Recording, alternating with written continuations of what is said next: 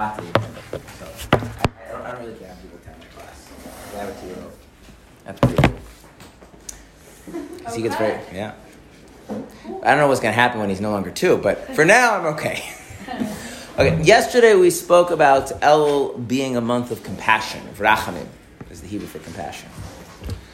Um, and I, I asked if you could maybe give some thought to the idea of compassion and how compassion has these two elements to it. On the one hand, there is seeing the the negativity, the judgment, the assessing that something is not good, not as it should be, the tragedy of the situation. And at the same time, there's the care for whoever is undergoing that kind of difficulty or that negativity. And that real compassion is you're able to have both of those together. One doesn't limit the other. So, compassion for a small child is not really reflect on what compassion is because it's easy not to it's easy kind of to suspend the judgment because the child didn't cause their own problems right? But to really see that someone has has a problem and they've caused the problem and they're responsible for the problem and to still care about them and desire the problem to be fixed and to be there for them that is really what compassion is. And so it requires a kind of a, a depth and a maturity to hold both of those things together simultaneously so, did anybody actually spend some time thinking about it? Yeah. Good. Happy. All right. So, today, what we're going to do is we're going to talk about the famous analogy of the king in the field. Now, I was informed, that's a very passive way of avoiding assigning responsibility to anybody, right? I was informed. Who informed me? Nobody knows. But I was informed that in the that you, in some I believe it's the morning Chassidus class you were learning a, a Maamar Chassidic discourse involving the king in the field? So we like almost got to it, and then she's like, "We'll do it tomorrow." Yeah. Okay. she said that yesterday also. yes. Okay. okay. But so we're like, king's just not ready yet. Okay, so we know the king's in the field. Okay, so what I would like to do, what I would like to do, um, and, and, and I was also told that despite the fact that it's going to be covered in the morning class, I should also touch on it. So, what I'd like to do is give two very um, important introductions because you're learning it in two different classes, two different teachers, different contexts. One is this is a general rule about everything. No two teachers teach something the same way, and it's very important to be able to listen to one teacher independent of what the other teacher has said. In other words, when a teacher is teaching you something, um, hopefully, what's happening is that there's the truth of the Torah, and there's that person's um, own mind, and they are trying to get an authentic understanding of that Torah as it makes sense in their mind, and then convey that to you. So, the fact that two different teachers teach the same thing in different ways should not be seen as a problem. That should be seen as a, as a using the coding idea, it's a feature, not a bug. So, it, it happens. I thought it was the second person teaching, but it turns out I'm the first person teaching it. But it doesn't really matter. Don't sit in in the class. Is it a male teacher female teacher teaching the class? Female. Don't sit in the class tomorrow or next when she gets to and sit the thing. Oh, that's not what Rabbi Kaufman said. It's different. Rabbi Kaufman said. Like let let her explain it as her mind understands it, and and what you end up is that this idea is multifaceted. It has different dimensions to it. And you'll hear a third and a fourth and a fifth. And that, that's how it works. Okay? Um, eh, just to use it as, as, an example, when we study the weekly Torah reading, we study the Chumash, we have Rashi's commentary. Rashi explains to us what the Chumash means. But Rashi is not like the authoritative version of the Chumash. That's, that is one true insight into how to understand the Chumash, the weekly Torah reading. There's also the Ramban, there's also the Sforno, there's also this, there's also that. And, and in Judaism, we have this idea of these and these are the words of the living God. As long as somebody is sincere and humble and God fearing, if they apply their mind to try and understand something, if they come up with something that is reasonable, that's a facet of the truth, and we try to understand it. So the same idea, the same text can be understood and taught in different ways. And it, it, it will really help you in your life, and it will make the teacher's life a lot easier if you let every teacher have that space to show you their facet of what of the idea.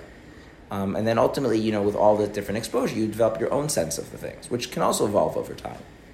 Okay, so that's a general introduction because you're going to be learning the same different to different people. The, the second thing is that about specifically the topic, I am only going to be talking about the analogy of the king in the field as it shows up in the original discourse of the Alter Rebbe for the original purpose that he brought it. I'm not going to be elaborating on the, that further. Now, this is an idea, this analogy the king of the field is developed in many Hasidic discourses, um, and there's a lot of aspects to it and depth to it. I'm going to be ignoring all of those things and dealing with just the kind of core idea as it features in the first time it was brought. Um, and so, given that, what I want you to realize is that this idea is actually not just that it's it's not just that there's my way of looking at it. I'm also specifically selecting one particular context in which the idea has been presented, kind of the original version. But throughout um, the, the the history of, of the Hasidic movement, this idea has been developed and understood in multiple different ways. So you can even find Hasidic texts where the king in the field is approached in very different ways. Okay? So what she's going to draw on, what she's going to do, and how she's going to approach it, both as a product of her mind and also the actual texts themselves. There's a lot of things. I don't know which version of the which which maamar you're learning. I don't. So we're just going to do that. So, given those two introductions, we'll get started. Okay. There is something called the thirteen attributes of God's mercy. Yud Gimel Midas Harachmim. Thirteen attributes of God's mercy. Okay. Now, a just general rule in Judaism: whenever you get a number, don't trust the number. Okay. Why? Because the number is always wrong. How many tribes are there? Twelve. But if you count them, there's thirteen. You either group two tribes as one, or you leave out one of the tribes. Okay? There's always this rule in Judaism that all the numbers are actually a little bit more misleading. How many mitzvahs are there in the Torah? Have you counted them? No. If you count them, you end up in the thousands. So you have to drop some or, or group some together to get it to equal 613. The numbers are never just like simple lists. Okay? So there's an actual verse in the Torah um, where Moshe is beseeching Hashem to forgive the Jewish people, and Hashem forgives the Jewish people, and he, and the 13 attributes of Hashem's mercy are invoked. And so you think, okay, well, if they're written there in the scripture, you just count them, right? The problem is if you count them, there's actually more than 13 things there. So you have to figure out which things get grouped together which things get left out to make the equal 13. And so different traditions as to how to interpret the verse, what the 13 attributes actually are. Um, so, for instance, in the original discourse, the, the Alter Rebbe actually says that one of the names of God in the verse is referring to one of the attributes of mercy, but other, other commentators understand differently. So these are 13 attributes, and they represent God's mercy. Now, we're going to treat them as a unit, the 13 attributes of mercy. We're not going to worry about what individual, each individual one is. Um, the 13 attributes of mercy are fundamentally different than what we're going to call normal mercy. And by normal mercy, I mean God's mercy. God's mercy in Kabbalah comes in two basic flavors His normal mercy and the 13 attributes of mercy. What's the difference? Normal mercy is limited. It's constrained by something else. Whereas the 13 attributes of mercy are unlimited mercy. I'm, I'm going to use a, I'm going to use an analogy so we understand what I'm talking about. And so mercy, compassion, I'm going to be using interchangeably. Okay, just the Hebrew word rachamim could be translated as mercy, could translate as compassion, so we use the word compassion. I think compassion is a little bit better to, when you actually elaborate what the idea is, but translations are, are be, it, be what they are. I'm going to use a different emotion, just a, a simpler emotion. Um, and the emotion that we're going to use is love. Love is the desire to be with or have or connect to someone or something. Okay? That's what I mean by love. So we're going to have unlimited love and limited love. And what I mean by unlimited love and limited love is very simple. Limited love is constrained by my rationality, which means at a certain point, it's not wor- the love is not worth it anymore, and I lose my interest, I lose my desire for said thing or person. So if I love somebody because they're interesting, if they're no longer that interesting, I don't love them anymore. Okay. Um, but then there's a love which is not limited by my rationality, right? So, you know, quintessentially that'd be like talk about like the love we think of like parents um, have to children when children are in distress. It is very painful for the parent to be there for the child. They may not be able to do anything for the child, and yet where does the parent want to be?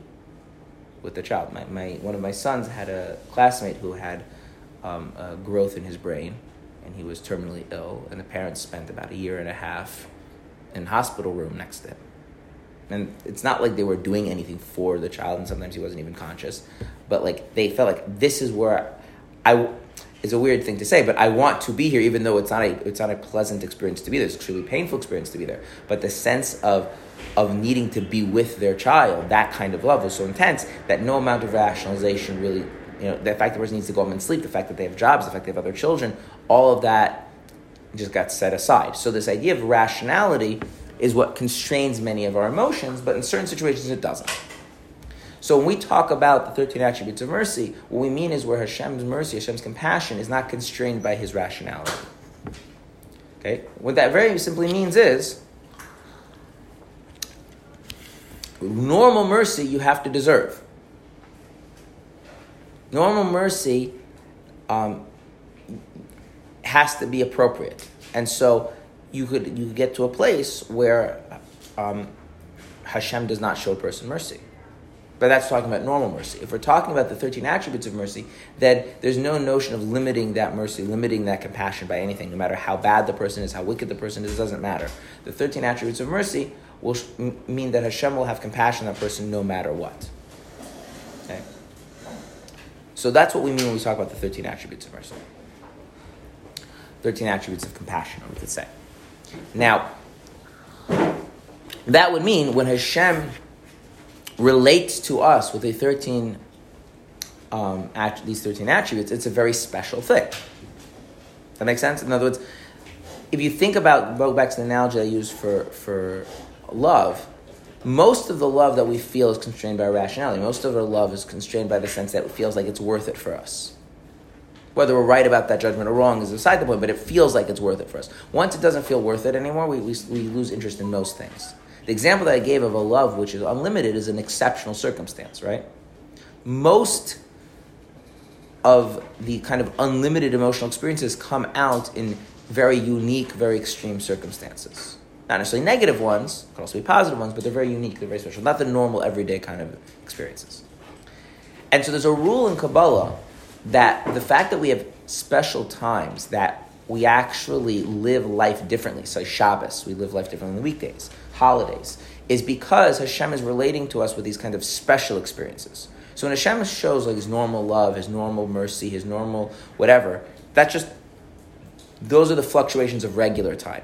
But when there's these exceptional revelations, in our case we're talking about Hashem's unlimited mercy, that brings about a different kind of time, a holy time, whether it's going to be Shabbos or a holiday.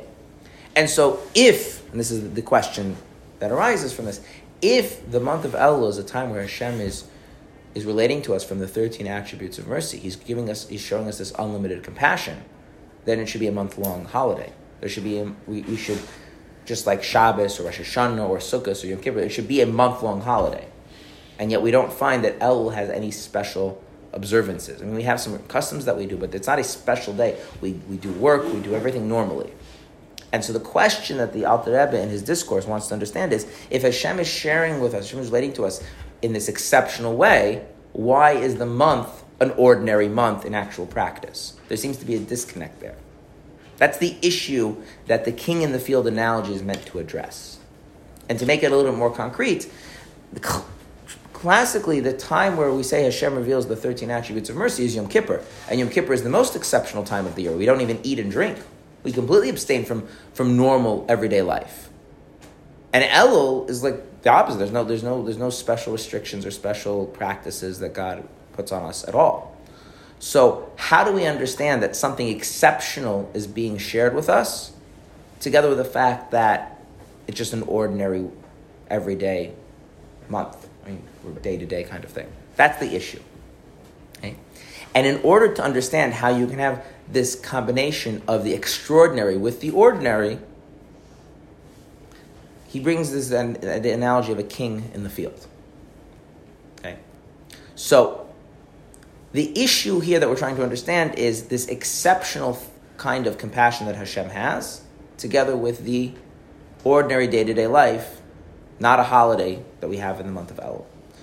Are there any questions about what I've said before we go to the actual analogy? That's the context of what that's the, that's the purpose of the analogy. What the analogy is trying to to help us understand.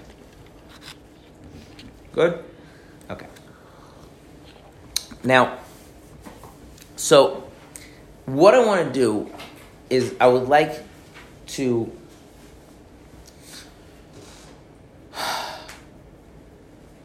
go over the analogy very quickly and then go into what everything in the analogy represents.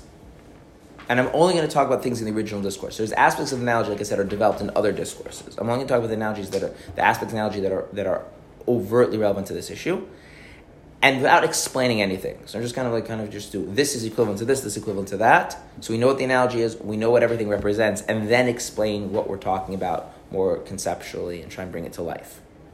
Okay. So the analogy is like this: you have a king, and before the king comes to the city,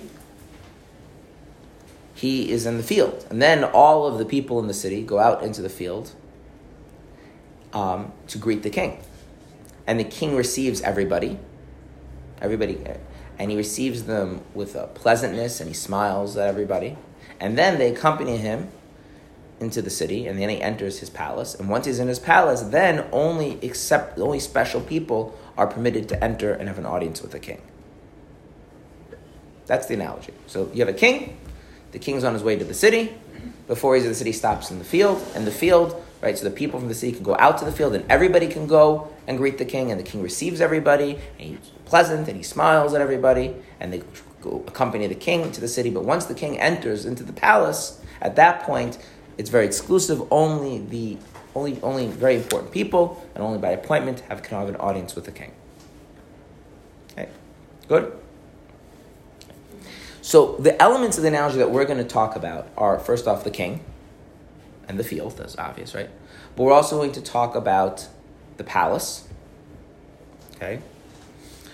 And we're going to talk about the desert. Now you're asking yourself, there was no desert in the analogy, right? Did I mention a desert? No. Okay. So I'm going to ask you, why am I going to talk about a desert if there was no desert in the analogy? We had a king, we had a field, we have a palace.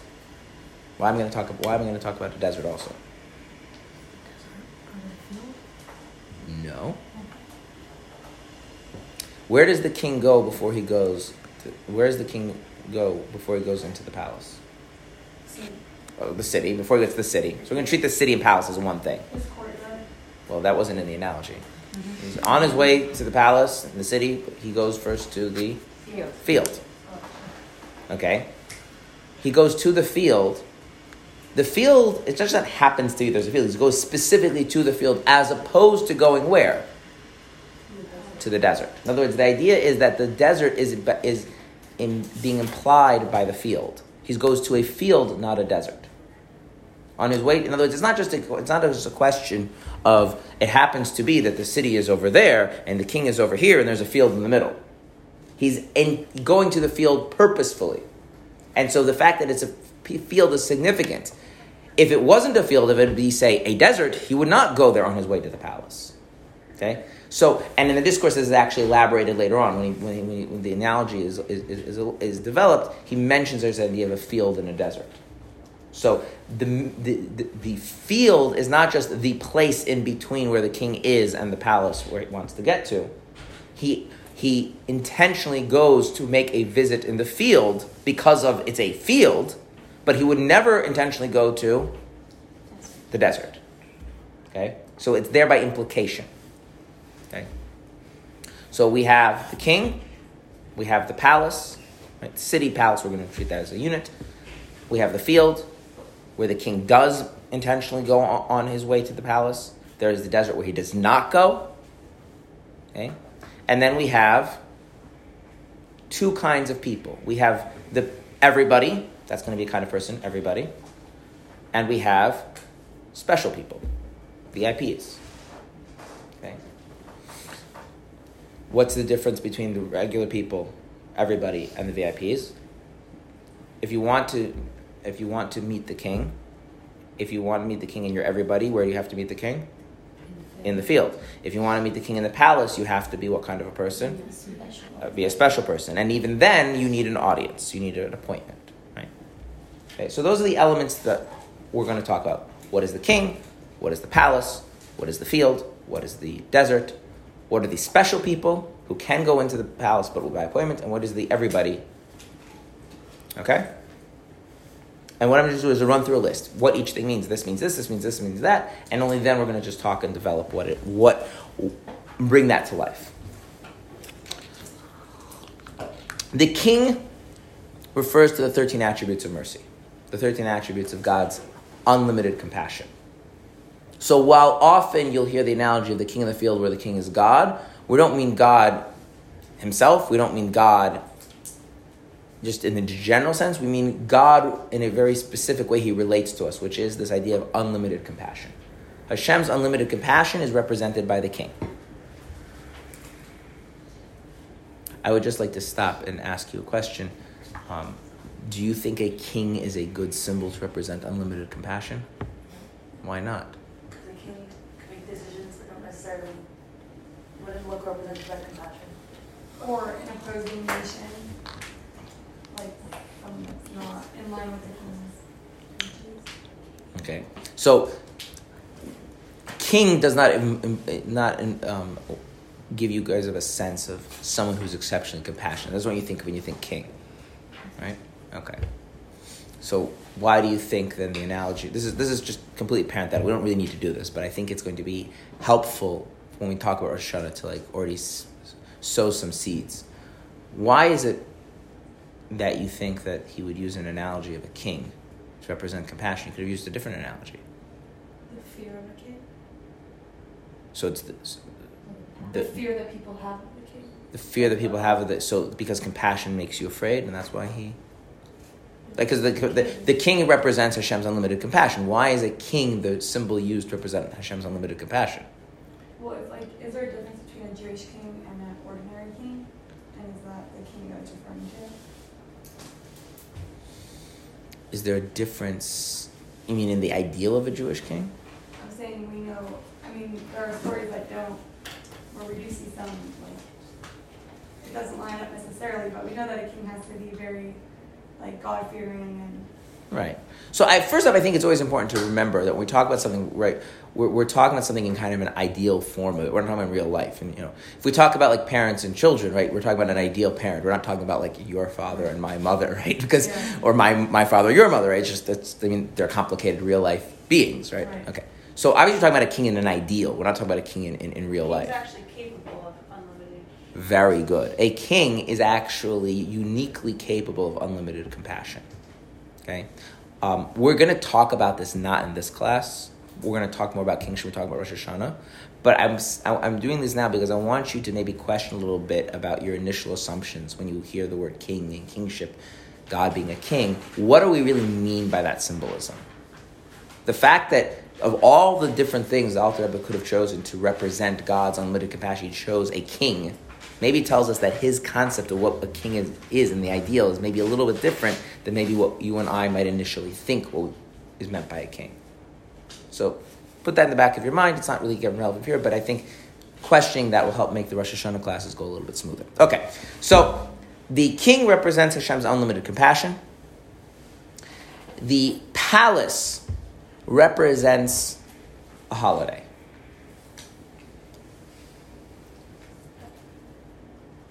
A special time, like Rosh Hashanah, like Yom Kippur, time that, that is that is that is outside the regular mundane life, Shabbos, these types of things. These special holy times where where we we actually abstain from being fully involved in our everyday affairs. You know, different, you know, Yom Kippur to an extreme, Shabbos somewhat in the middle. The holidays we can even cook, so it's a little bit different. But they, that's that's a, a, a, a sacred time where we do not engage in regular every mundane life. That is what is represented by the city, by the palace. Okay? Also, what is represented by the palace, the palace represents two things, are sacred activities. What are sacred activities? Right, the rituals, the mitzvahs, the mitzvahs that we do, the Torah that we study. So the palace represents sacred time, but also sacred activities. Okay, so um, making a bracha would be represented by the palace, right? Shabbos would be represented by the palace, right? Okay. The field is represented by ordinary time, so regular everyday weekdays. That's the field, and also permitted activities. What are permitted activities? Work day to day. Day day, to day regular things: work, sleep, grocery shopping, those types of things. What does the desert represent? The desert represents ungodly activities.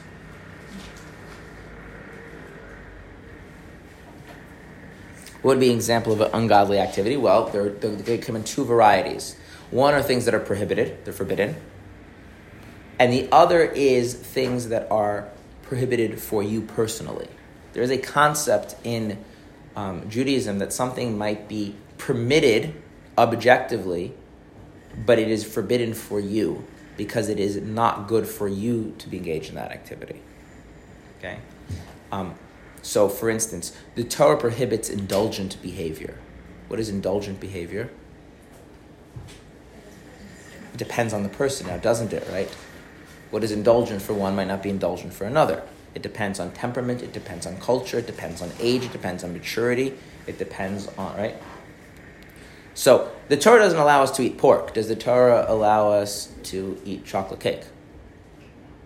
What? Yeah, the Torah allows us to eat chocolate cake. But now, does the Torah allow us to eat chocolate cake in a way where we are just being gluttonous?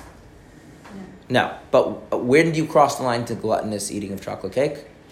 Does that have like an absolute standard? No. That varies from person to person, situation to situation, right? Okay. So you have ungodly actions that are that are kind of objectively absolutely ungodly, and they're ungodly because of that particular person, who they are in that circumstance. Okay. Um, so both of those fit into the category of the desert. Okay. You notice though there's no time that's the desert. So remember how yesterday I said that time is how Hashem relates to us? Does Hashem relate to us in an ungodly way? No. So there's a there's a there's sacred time, there's mundane time, there's sacred activities, there's mundane activities. But ungodliness can only be found in our choices and the things that we do, which is either things that are prohibited or things that, while maybe permitted in, you know, in principle, for me or for you, it's not permitted because it is destructive to our relationship with God. It's it's it's it's um, crass and indulgent and unbecoming for us, even though for someone else it might actually be a step up and an improvement and help them grow. What do you mean there's no time in a desert? The, well, the desert doesn't represent a specific time. Like Sunday, Monday, Tuesday, Wednesday, Thursday, Friday, those are all represented by the field. Shabbos is represented by Shabbos, uh, by the, by the city. In the analogy. Right, in the analogy, right, yeah. It doesn't represent anything. Okay. Um,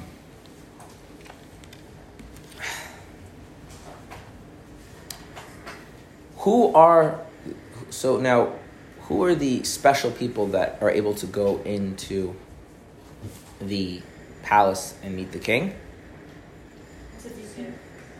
No. No, no. People who walked with him. Those who was with him in the field. Those who walked with him in the field. Very good. So what is that going to represent? That's right, people who are devoted to God. When you're devoted to God, then you're then you are the kind of person who gets to go into the palace. Who is the everybody who can greet the king in the field? Everyone. Everybody else. Everybody else. So people come into two in kind of two categories. There's people who are d- driven by a, a devotion to God, and there are people who are that's not like the major concern in their life.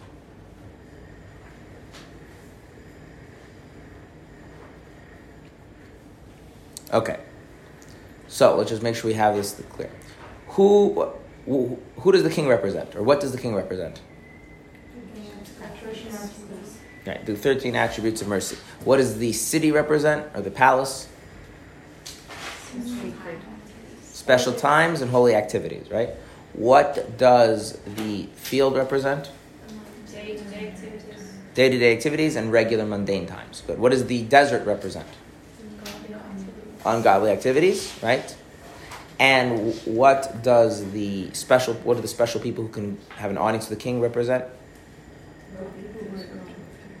People go after people who are devoted to Hashem, and then everybody else means people who are not necessarily devoted.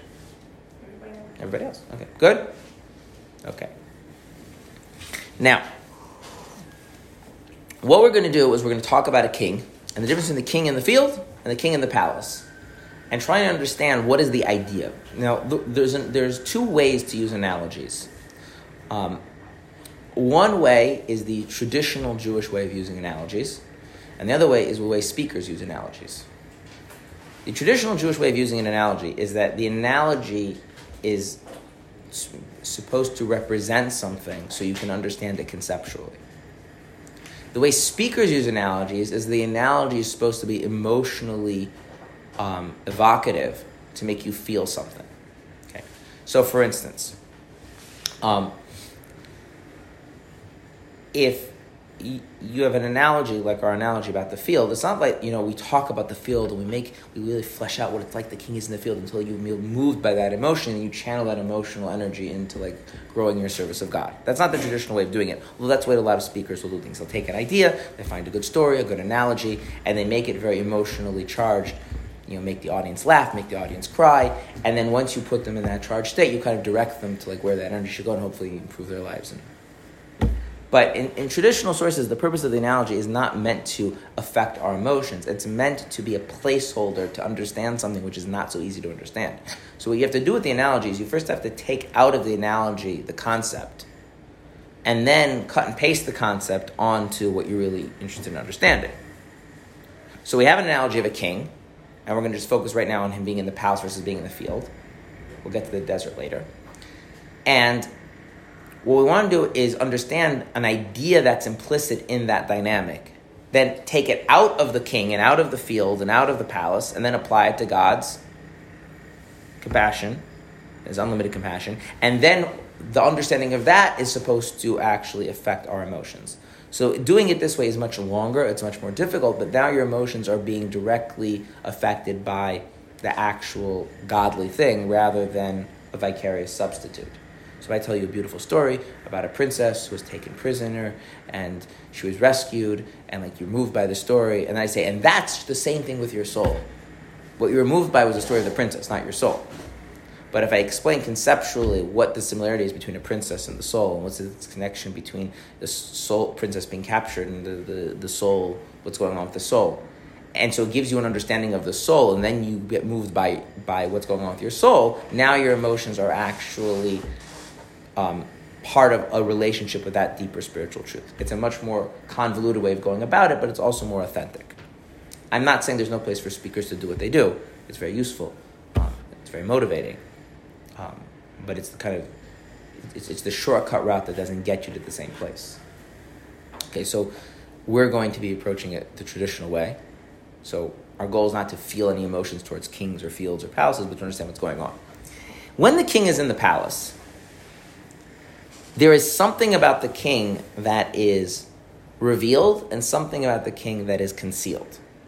Conversely, when he's in the field, there's something about the king which is revealed and something about the king is concealed. The idea is there's a trade off.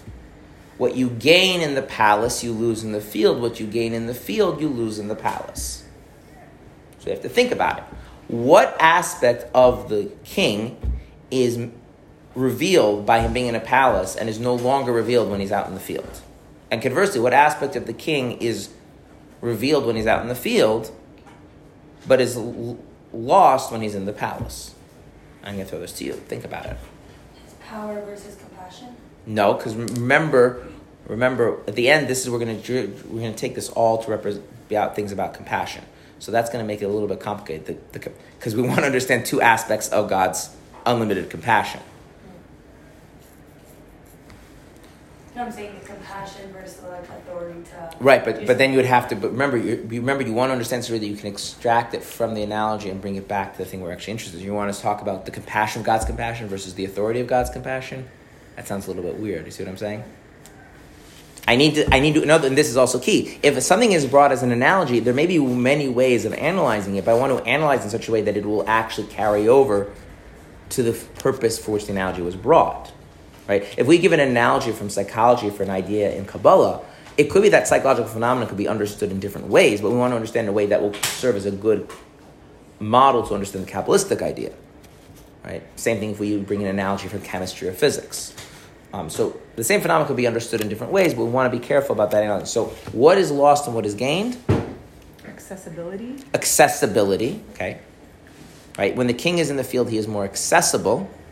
When the king is in the palace, he is not. Okay? And we can develop what we mean by accessibility, but right now we'll just keep that. That's good. So the accessibility of the king is, is shown in the field, and that's hidden in the palace. Now it's the reverse. What's lost in the field, but, but gained when the king is in the palace? Maybe attention, What do you mean attention? because those special people who after an appointment with him will get individual one-on-one on time with him in the palace, whereas in the field, there's so many other people there that are there to welcome him. Okay, It's not necessarily individualized.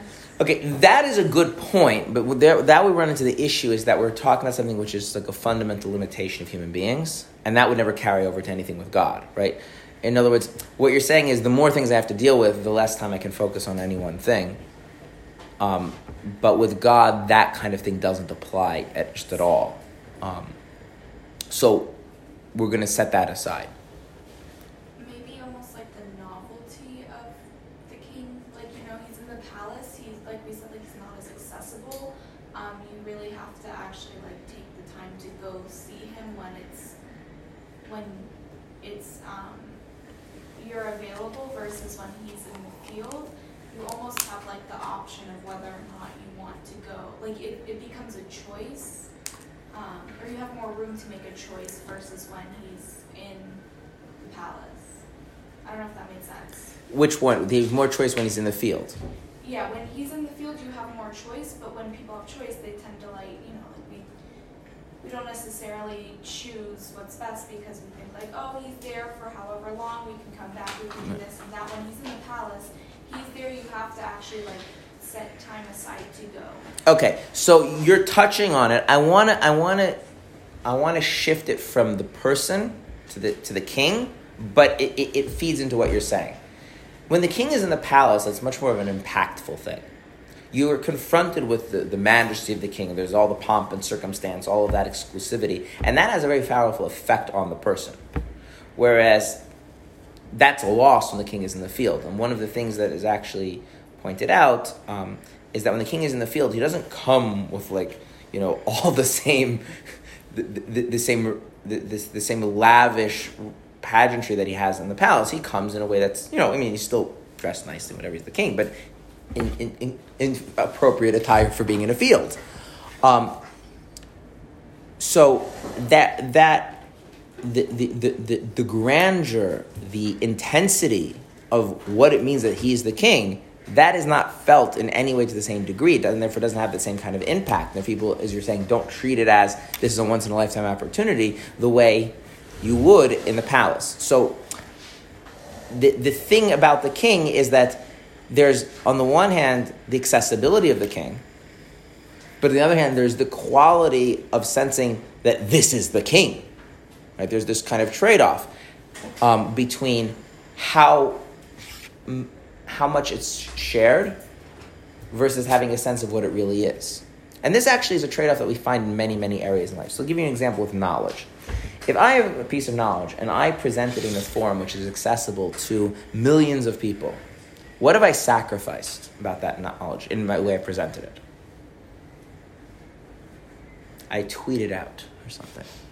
What have I can't- sacrificed? You can't give all the nuance. all the nuance, all the depth, all the context, right? I've reduced it to kind of a lowest common denominator. On the other hand, if I present it with all of its depth and complexity and richness, right, I've made it very exclusive. I've made it very elite, right?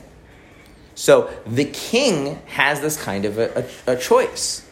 He can share something in a way where it's very accessible, share his, his royal personage in a way that's very accessible, but that doesn't have the same impact. It doesn't have the same um, power, the quality of what it means to be king is not fully manifest in that.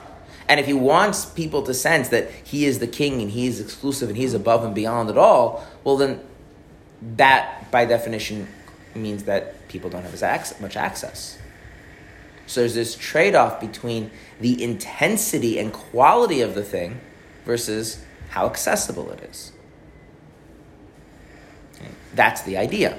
Now you notice how I'm speaking in very, very kind of generic terms. I'm not because because the, the analogy is is not about like an actual king who's going somewhere, right? This idea is that the king represents God's unlimited compassion for us. So then, what does that mean? God can relate to us and show us this unlimited compassion, but He has a kind of a choice. He can do it in a way where He shows it to each and every one of us, right, in a very accessible way. But what sacrifice does He have to make? Quality. The quality, right? It does not have the same impact. And if He wants it to have the same impact, well, now not everybody is capable of being in a place where they can actually receive that. Isn't it the same thing as that's like a human limitation that doesn't translate over? No, because it's a limitation about the recipient. Okay. In other words, I'm going to ask you a question. I want you to think about this. Is it possible for Hashem to have given the Torah with no need um, for, for commentary? Could he have given the Torah in such a way that all you need is this one book with no commentary? No. I'm not asking a question about, well, God could do anything. That's not what I'm asking. I'm asking you to actually think about it. Is it possible for that to work? No. Why not? Because then everything that he gave us, it's like we just understand it, that's how it is. And I think that a big concept is that we don't always understand. Well, I want to just go more simply, okay? Okay. Are you allowed to um, use your phone on Shabbos? No. Were there phones 3,000 years ago? So now we have a question. Does God write in the Torah, thou shalt not use thy phone on Shabbos? Or does he not? Now, you could say he doesn't, but then you're going to need commentary to figure out what the t- law is about the phone when we get to phones, right? Because it wasn't it's not written there explicitly. You need someone to like figure out that what is what is implicit about the phone. Or conversely, Hashem writes in the Torah, "Thou shalt not use thy phone on Shabbos," and then there be need, someone needs to tell people there will be in the future this thing. I know you don't know what a phone is. They'll need to comment on the unknown thing called the phone. Either way, someone's going to need to do some commenting because the Torah is either going to have to make reference to something that nobody knows what it is yet, or the Torah hasn't explicitly made reference to something that we now encounter. In other words, when you start to think about the reality of human beings, right? We know about phones and we need to know whether we can use them on Shabbos. And 3,000 years ago, they had no concept of phones. That means that, well, God has to like figure out what does he write explicitly and what does he write implicitly. And God chose to do it in a way that's a little nicer, which is that the Torah was written in such a way that the stuff that people didn't know about yet is only implicit rather than writing about the future. It may be really weird if, right, when the Jews got the Torah, it spoke about not using your phone, and there would need to be like a commentary as to the phone is something that will be invented in the future, and we don't yet know what it is. But like, like there's just no way you could like not have a comment on, on, on the text because of the nature of how human beings change the way they live their lives over time, right? If you think about, could have Hashem have given us the Torah um, in a way that we would never need translations?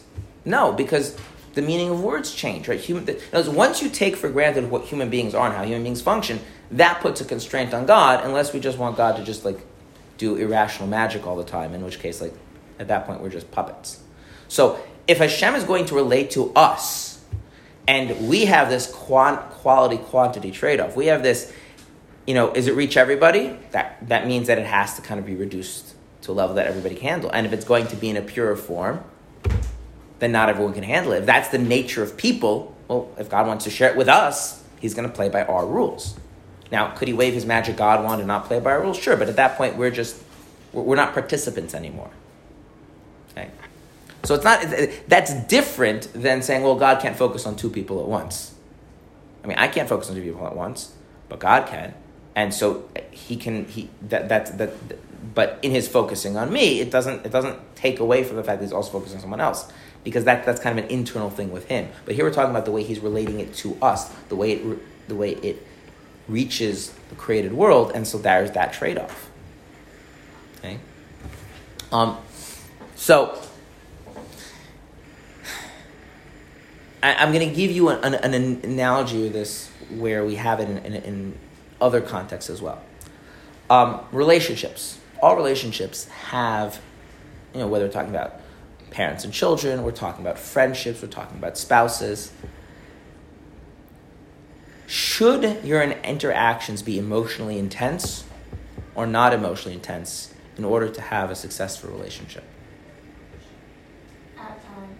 At times right? Why? Because if they're emotionally intense, they require so much of the other person that that relationship is just it, it's not sustainable in life. You need the it's not it's not an accessible relationship. It, it, it takes place in a bubble outside of reality. If, if every interaction has to be emotionally deep and profound and into it just you can't that person can't be a regular part of your life.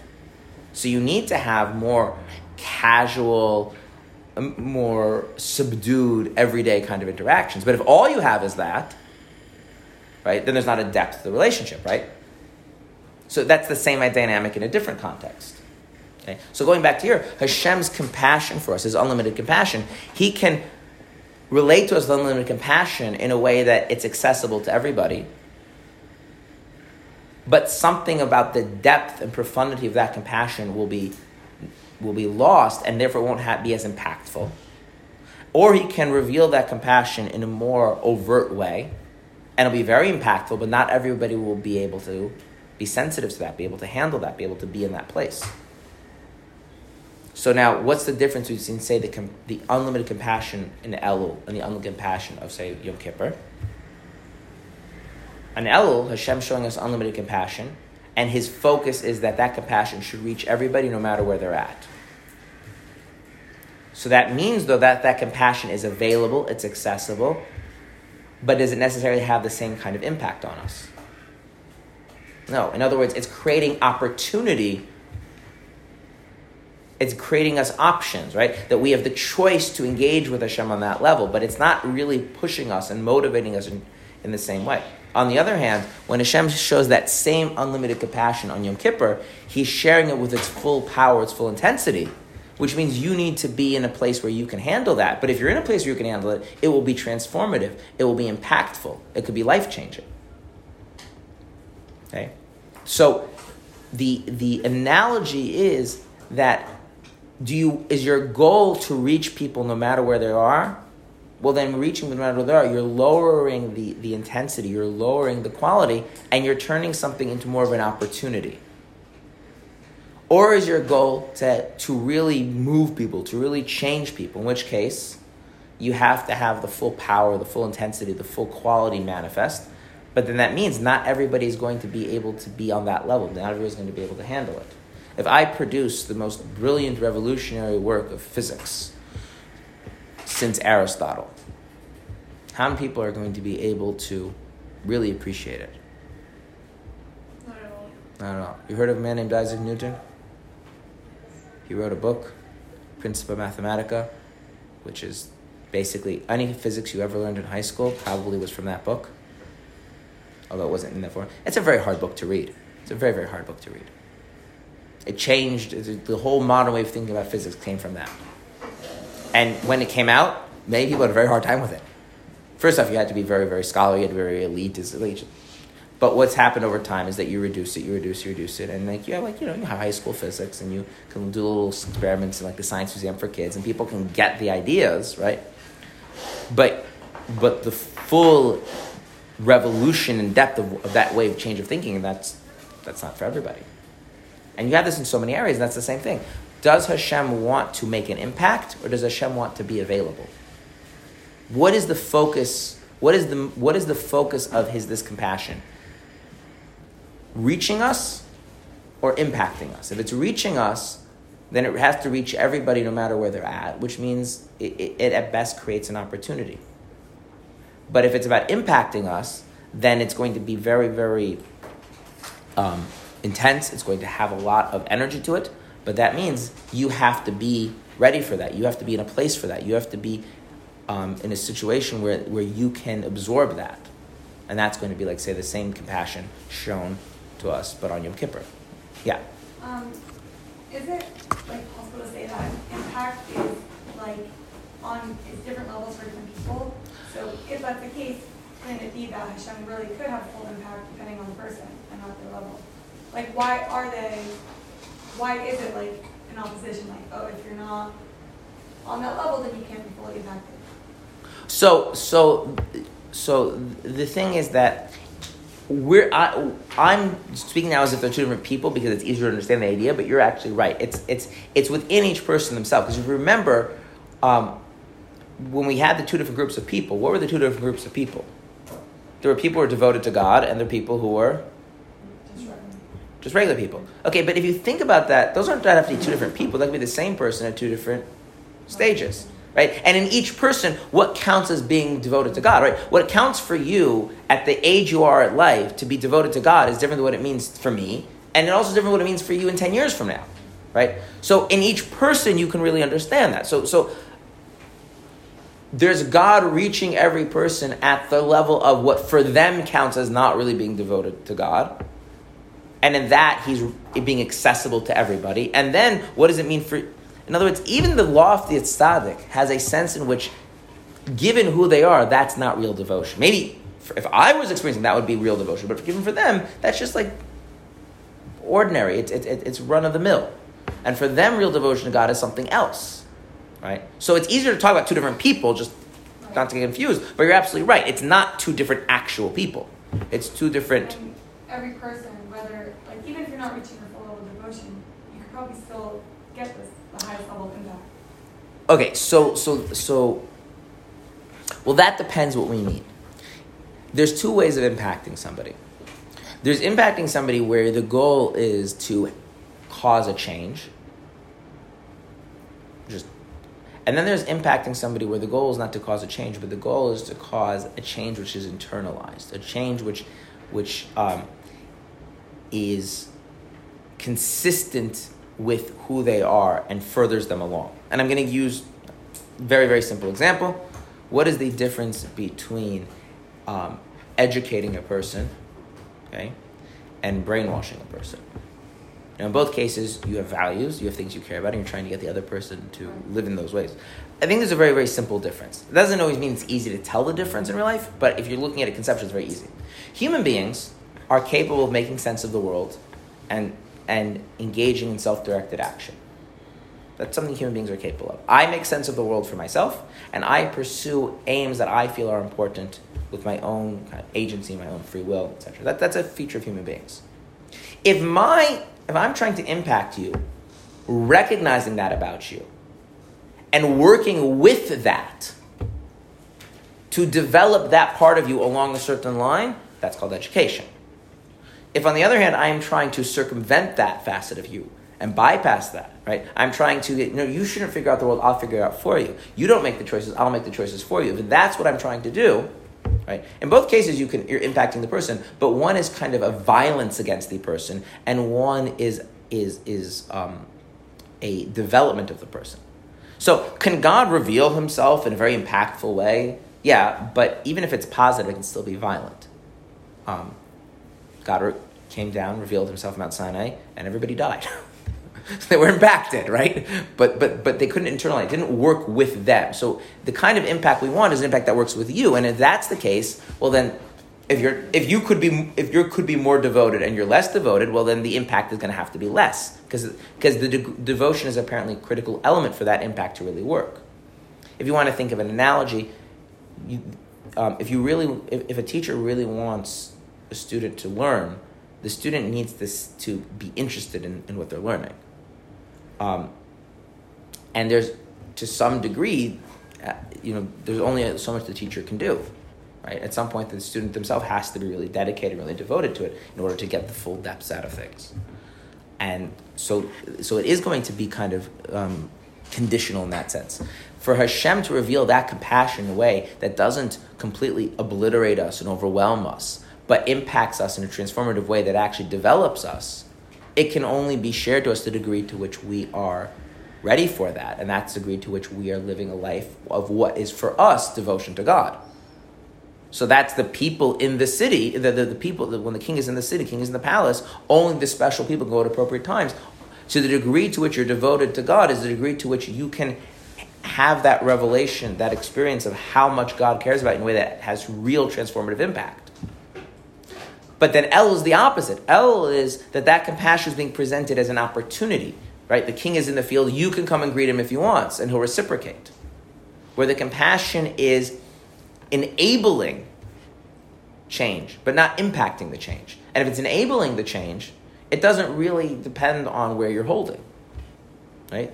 So you're not so devoted to God. Okay, God is nonetheless coming to you and providing an opportunity. Right? Now, if we go back to the notion of like, like not just the times, but also the activities. If we want, when, when, we do mitzvahs, when we learn Torah, these are things where Hashem is coming into our lives, and He is coming into our lives in a way where it's, you know, if it wasn't for the fact that Hashem said, I wouldn't put on tefillin every day. If it wasn't for the fact that Hashem said, we wouldn't be keeping Shabbos, we wouldn't be keeping kosher, right? These are things that our lives are being altered because of God's will. Right? So he is impacting our lives. And if that impact is going to be constructive and conducive to growth, it depends on do you approach that with a sense of devotion to God or do you approach that with a sense of you feel like God is imposing on you? You know, if you if you look at Shabbos as an imposition, it's not going to help you so much spirit in your spiritual growth. If you look at Shabbos as you're devoted to Hashem and He wants Shabbos, then Shabbos can be very conducive to your spiritual growth. So that's that's all the king in the in the palace. What about the king in the field, though? So now we need to understand we need to go back to the field. Remember, I said the field is a specifically a field and not a desert. This is going to be very, very important. There's a verse that says that the king is a servant of the field. Why is the king the servant of the field?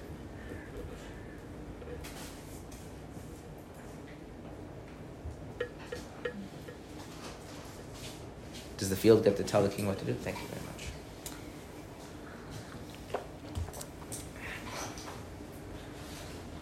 Like he has to work within the framework of natural laws in a way. Okay. For us to. No, I'm not talking about God. I'm Yeah. talking about like a real king. There's a king. Oh, a king. There's a king. Yeah. Why is he a servant of the field? And the field doesn't have power. The field doesn't have authority. The field can't pass laws. Like why? Like he has to come down on their level. Like, you know, Not the people in the field. The actual field. of the field. A field is a place where things grow. A desert is a place where things. That's right. The king needs to eat, doesn't he? Mm-hmm. At the end of the day, right? No food, nothing works, right? So the king really depends on the field. And the king, right, you know, it, what happens when all the when all the peasants realize that the king depends on the field? Well, if they love the king, that's great. If they don't love the king, that's called revolution. Right? The king needs the field. In other words, the king, the, the, the, the king depends on the field because the field is a place of growth. The place is a place where food, where the resources are developed. But a desert is a place where things die. Nothing grows there. Okay. So now, let's take an activity, and the activity we're going to use is humor, making jokes, laughing. Is there a mitzvah, thou shalt tell jokes? No. No. So is that would that would, would telling jokes and humor and laughing would that be represented by the field or the palace? Field. Field because it's a permitted activity, right? Okay. Why is it important to have humor in life? You have to be happy. Okay, humor helps us be happy. Okay, and why is it important to be happy? It's a mitzvah. It's not a mitzvah, Really? except on the festivals. Correct. It is not. There's no. There is not a general mitzvah to be happy, despite the song. Um, there's a mitzvah to be happy on festivals. So on Sukkot, there's a mitzvah to be happy. By the way, the mitzvah to be happy in a really technical sense is not as impressive as you think. The mitzvah to be happy involves um, like it depends on gender and age. So the mitzvah to be the mitzvah to be happy on festivals for women means clothes or cosmetics. And for men, it means drinking wine. And for children, it means candy. That yes. So when you are married, you should just know that your husband is halachically obligated to buy you new clothes um, three times th- that, that make you feel good three times a year, and that's a greater obligation than him having extra special esrog. Like if it's if it's a choice between spending three hundred dollars on an esrog or three hundred dollars on a dress, he can get the regular esrog and spend three hundred dollars on a dress because that's How much do actually etrogs actually What? How much do etrogs actually cost? anywhere from twenty five shekels to one thousand dollars. Uh, It's like asking how much does a car cost. I mean, you know, it depends what kind of car you want to get. Supply and demand. Really beautiful, really beautiful, perfect esrogim are rare, and people want them, and the people have money willing to pay for it. So the price goes up.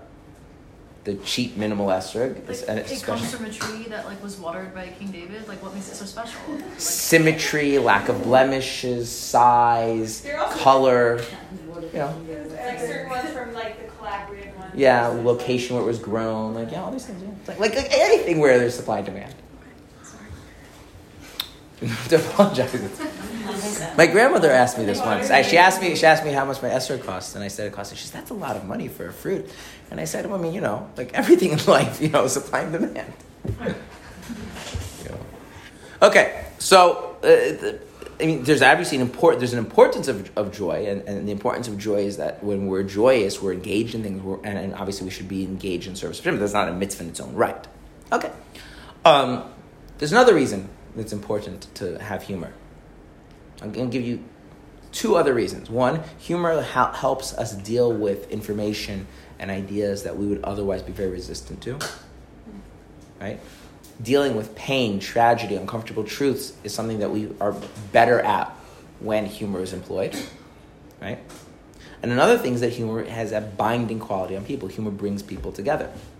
So we have three important things that are gained from humor. Right? it puts us in the right frame of mind for serving God, joy, right? It helps us deal with negativity and uncomfortable truths, right? And it helps bind us together. All these things help us in our service of Hashem, right? Just so, so bringing about a greater observance of Torah and mitzvahs and a greater devotion to Hashem can be enhanced by humor. It can be enhanced by eating. It can be enhanced by all of our mundane activities. Can be in the service of growing our relationship with God. Right? So we're human beings, we have all these human needs, we have all these human tendencies, desires, whatever the case might be. Most of them can be used in such a way that they help us serve God better. But also we can do things that are actually destructive to our service of God, right? What are those things called? Or what are those things represented by? The desert. So what about humor which is mean and spiteful? What about humor which is sacrilegious, mocking God? What about what about what about humor which gives a person a sense of just n- nothing is important? Those forms of humor are they represented by a field or by a desert? By a desert. Right? And you can go through this everything in life, everything in life which is not a mitzvah. There's a way in which that that is a normal thing that can ultimately be used in a constructive manner. And then there's the way in which that, that thing can be corrupted and be a place of death. Now, so in our life, we have all sorts of things. Um, I don't know, I'll just pick an example that completely arbitrary, no reason why I'm picking this rock climbing. I don't know why I'm picking rock climbing as an example. Is rock climbing represented by the palace, by the field, or by the desert? Dependent on the purpose. It, it would would really it would really really depend it would depend on how it's done and its effect on you, right? So, for instance, if you're rock climbing in a way that's halachically not allowed, that would obviously go into the desert. If you're rock climbing in a way that is bringing you to negative character traits, right? Maybe that would go into the desert. But rock climbing per se doesn't, right? So now the thing is like this. When God has compassion for us in Elul, his compassion for us is for us in our holistic lives as human beings and our everyday things. The fact that we like have hobbies like rock climbing, the fact that we need to eat and sleep, the fact that we have a sense of humor, the fact that we have um, all sorts of human issues.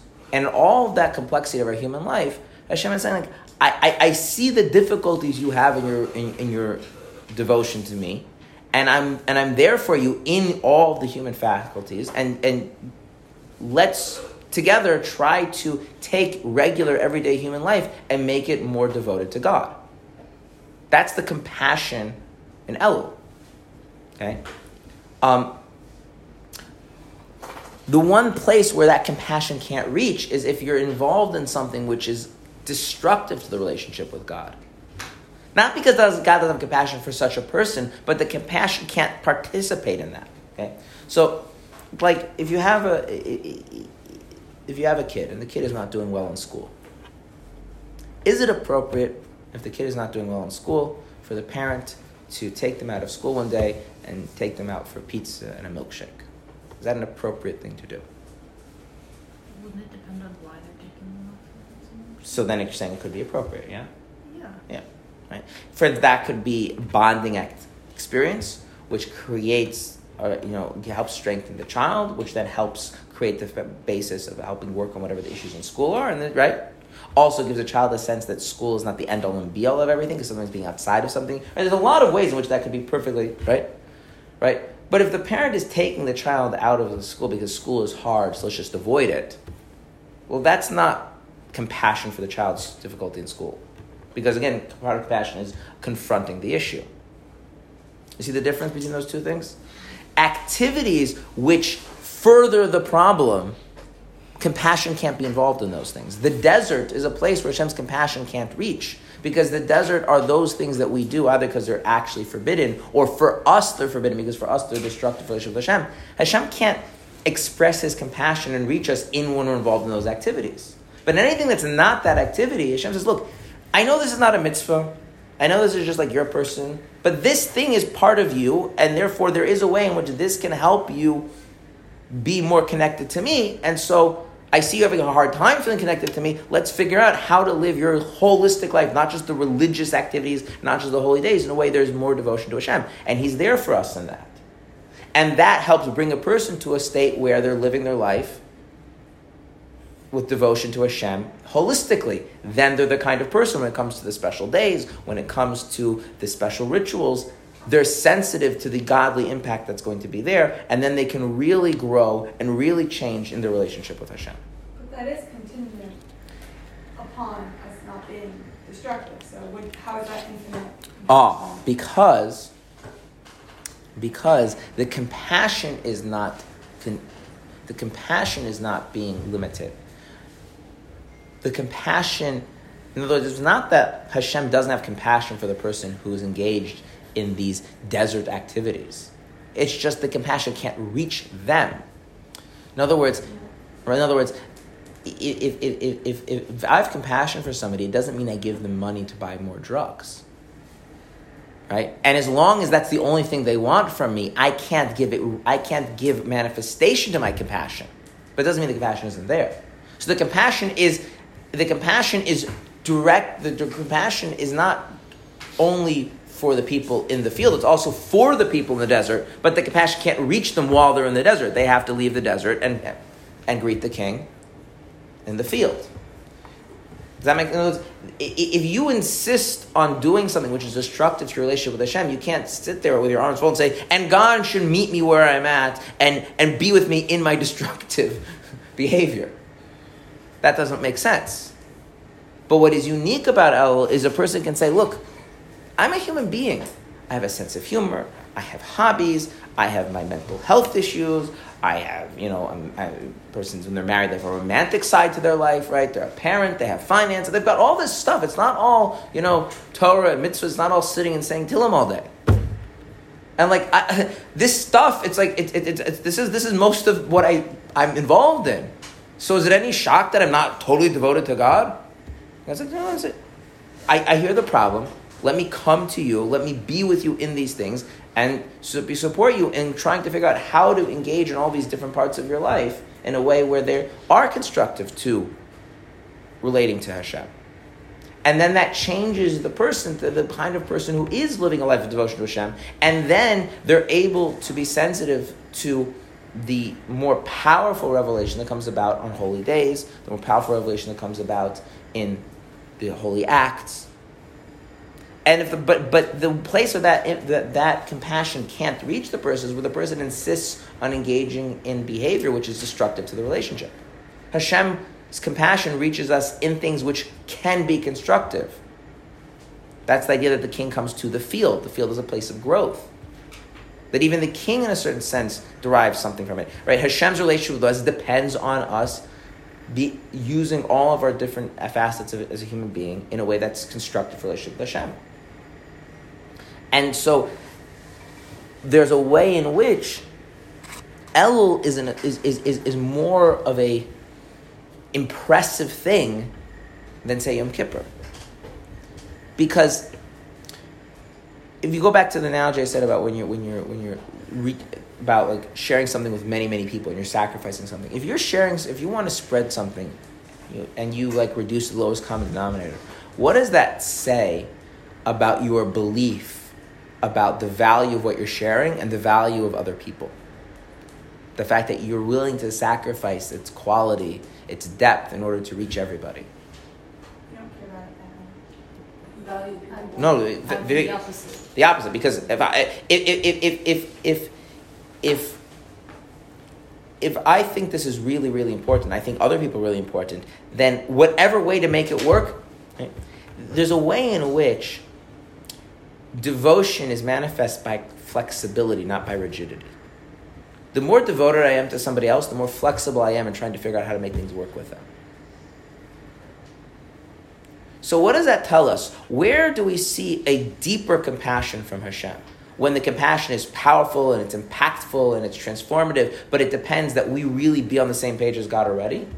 Or a compassion that reaches us in all of our mundane life and all of our human issues and all of our things, and it may seem shallower because what's reaching us is something that is not as impactful, it's something that's just creating an opportunity and we have to do a lot of work. But if we think about where it's coming from on God's part, it's coming from a very deep devotion. It's coming from God not settling and saying, well, it's good enough that the people are devoted to me, I'm able to reach them. I want, no, He wants everybody. And so when a person really thinks about that, Elul is not just, it's not just, oh, it's a preparatory thing. There's something more profound going on. There's a kind of a bond between the king and his subjects that is, that is demonstrated that he goes out of his way to be in the field, to be accessible to them that that's not evident when he's in the palace. And so when, when, Hashem said, when Hashem is saying, I see the problem, you're not living a life of godliness. And that's not okay. But I don't, I don't hold that against you. I, I care about you, so I want to solve that problem. And therefore, I want to be from that place. I want to be present, holding your hand available to you to help you figure out how to, everything from your hobbies to your finances figure out how to live that in such a way which it is conducive to a life of devotion to Hashem. That's a very different mode of compassion. It's again, it's something where it puts a lot of emphasis on what we make of it, what we do with it. Right? It's not coming Hashem inspiring us. It's creating an opportunity. It's empowering us. But it's coming from, in a certain sense, a deeper place than a compassion that would be more impactful. Because, because it has that flexibility. It has that reaching everybody. And the fact that it doesn't reach the desert, the fact it doesn't reach the destructive actions, the actions which are forbidden, the actions which are maybe technically permitted, but for an individual they're not good for them. It's not because God is withholding his compassion from you, because then that would be limited. It's that the compassion would be self-destructive if it, if it, if it empowered you to further in those things. So there's almost the sense that the king is on the edge of the field right next to the desert. Right? So that even the people in the desert can like hop over. And so what that means is that focusing on how the entirety of my life, not just the artificial aspects that are religious, how Hashem wants all of that to be something that we can connect on. And realizing that He's invested in that and He cares about me in that, and He's here for me to help me figure out what kind of new and creative and, and more honest ways of dealing with my, my needs and my hobbies and my whatever and my in order that my life can be more holistically devoted to Him. So that then when I do enter a religious time or religious activity, I'm the kind of person that can gain a tremendous amount from Hashem's revelation in that. And in that sense, El Elul should be almost seen as an independent idea, not, not, not just a preparation for Rosh Hashanah, but it's an independent value. And if you think about it, I mean, hopefully you've had these experiences, but like say if a parent, you know, spends time with their child that is on the child's world, because the parent wants the child to know the child that they're there for them, and, and, and helps them construct those types of things. They they're they're they form the kind of the core bond that the child feels to their parents in a way that when the, the you know the, the, the fact that the, the parent helped the child with their hobby or the parent took the child out of school you know just for an ice cream once or these types of things where the child felt my parent was with me on my level and, and, and worked with me in that place. And that's really what Elul is about. That's the king in the field. The king in the field is that Hashem's compassion comes to our humanity. It doesn't stay locked up in the religious arena, which is represented by the city. Right? And that's going to be very different because when we get to Tishrei, Tishrei is a month of just religious stuff. It's back to back. You know, there's Rosh Hashanah, there's the days of Tshuva, Shabbos of Tshuva, then there's Yom Kippur, then there's Sukkot, there's Sukkot It's just like one religious thing after the next. Elul, there's no religious things. Elul is you're a human being, and God's like, I, I, I, I, I want to help you and be with you and figure out how to be devoted to Hashem in the totality of your humanity. The one thing that that can't touch is one thing that can't help with is how can you be more devoted to Hashem when you're destroying your relationship with Hashem? That's not going to work. Make sense? Okay. So that's kind of the analogy of the king in the field. And so therefore what's important for us in Elul is to be in the field and not to be in the desert. In the desert. If we're in the field, we will grow. But if we're in the desert, we'll miss out, we'll miss the opportunity of Elul. Right? And so what that means on a very practical level is to try and live our lives not just to maximize the amount of religious stuff we're doing, but to live our lives holistically in a way that is conducive to relationship with God, conducive to being devoted to God. And the fact that He's there with us will help make that transformation more successful, more effective. Good? All right. We are done with Elul. We're not done with Elul, but we're done in this class with Elul because we have so much more to cover. So tomorrow, God willing, we will start talking about Rosh Hashanah. And uh, I'm going to again assign something to think about. You don't actually have to do it, but I recommend it. This question of, well, what do we mean by a king? And, and keep, the fact that, for instance, the Alter Rebbe used a king as a symbol for compassion, that somehow a king is uniquely capable of unlimited compassion. What do we think in Judaism when we have a symbol of a king? God is a king. What do we mean by that? Because. Rosh Hashanah, we're going to see is going to branch about making God king. And if we don't know what we mean by that, we don't see that as a good thing, we're not going to really want to make him a king. Good? Yeah, I have a question going back to the beginning. Yes. You know, first you said like there's two types of mercy. So that there's the limited and the unlimited. So is it all the 13 attributes of God? Those are the limited